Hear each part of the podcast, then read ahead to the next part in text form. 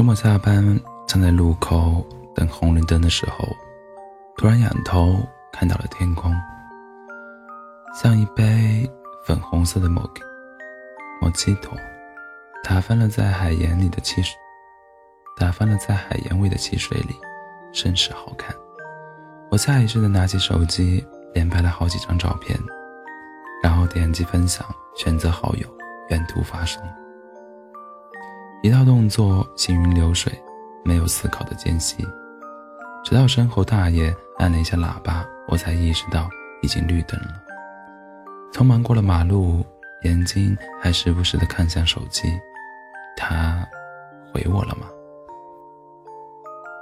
没事儿，他看到肯定会回的。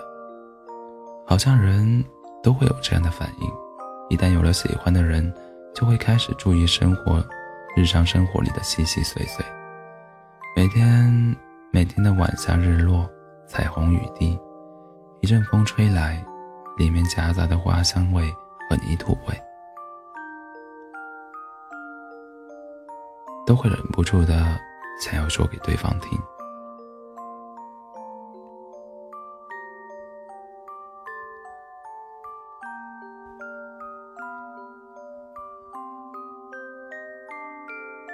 比如今天出门穿什么衣服，会拍给他看，问他哪条好看。他回复说第一件好看，但款式一般；第二件款式不错，但碎花不合你的气质；第三件好了，款式好看，还很显肤色。你咋总，你咋懂这么多？是经常陪女生逛街吗？朋友们都说我。肯定有喜欢的人了，总是对着手手机一脸姨母笑，这是面对喜欢的人时才会表现出的标志性笑容。喜欢藏不住，都是有原因的。对他的喜欢融进了日常的琐碎里，分享也就成了一种自然而然的习惯。和他聊天时，手中的笔总是不自觉地在本子上画了好多画。整理相相册时，才发现相册里的大部分图片他都看过。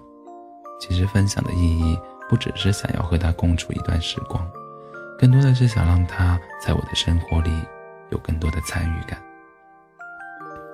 就像有句浪漫的话是这么说的：“你吹过我吹过的晚风，这算不算相拥？”但是有多喜欢一个人，就有多容易。患得患失，并不是每一次的分享都会带来喜悦。一个下午都没有收到回复，我整个人都是心不在焉的游离状态。他到底在干什么呀？或许他真的厌烦了吧？哪会有人一直对别人的琐碎感兴趣？他没有必须关心你的义务呀。以后还是少找他聊天。可能真的打扰他，打扰到他了。缠绕了我一下午的负面情绪被接二连三的消息提示音打断了。今天在外出勤，还忘了带充电宝，手机一上午就没电了，现在才充上电。你感冒严重吗？有没有发烧？尽管会打瞌睡，感冒药也要按量吃啊。以后我提醒你晚上定时空调。我问你哦，我总是跟你分享这些日常的琐事，会不会有些打扰你？当然不会啊，我喜欢你给我分享日常。是吗？为什么呀？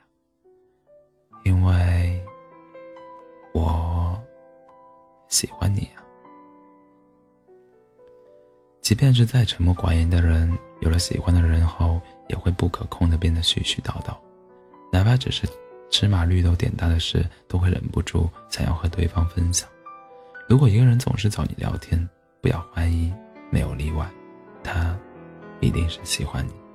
同样，如果一个人耐心听你碎碎念，细心照顾着你每一次分享的心情，那他一定也是喜欢你的。所以，无论男孩女孩。如果遇到了一个总是找你聊天的人对他温柔点吧。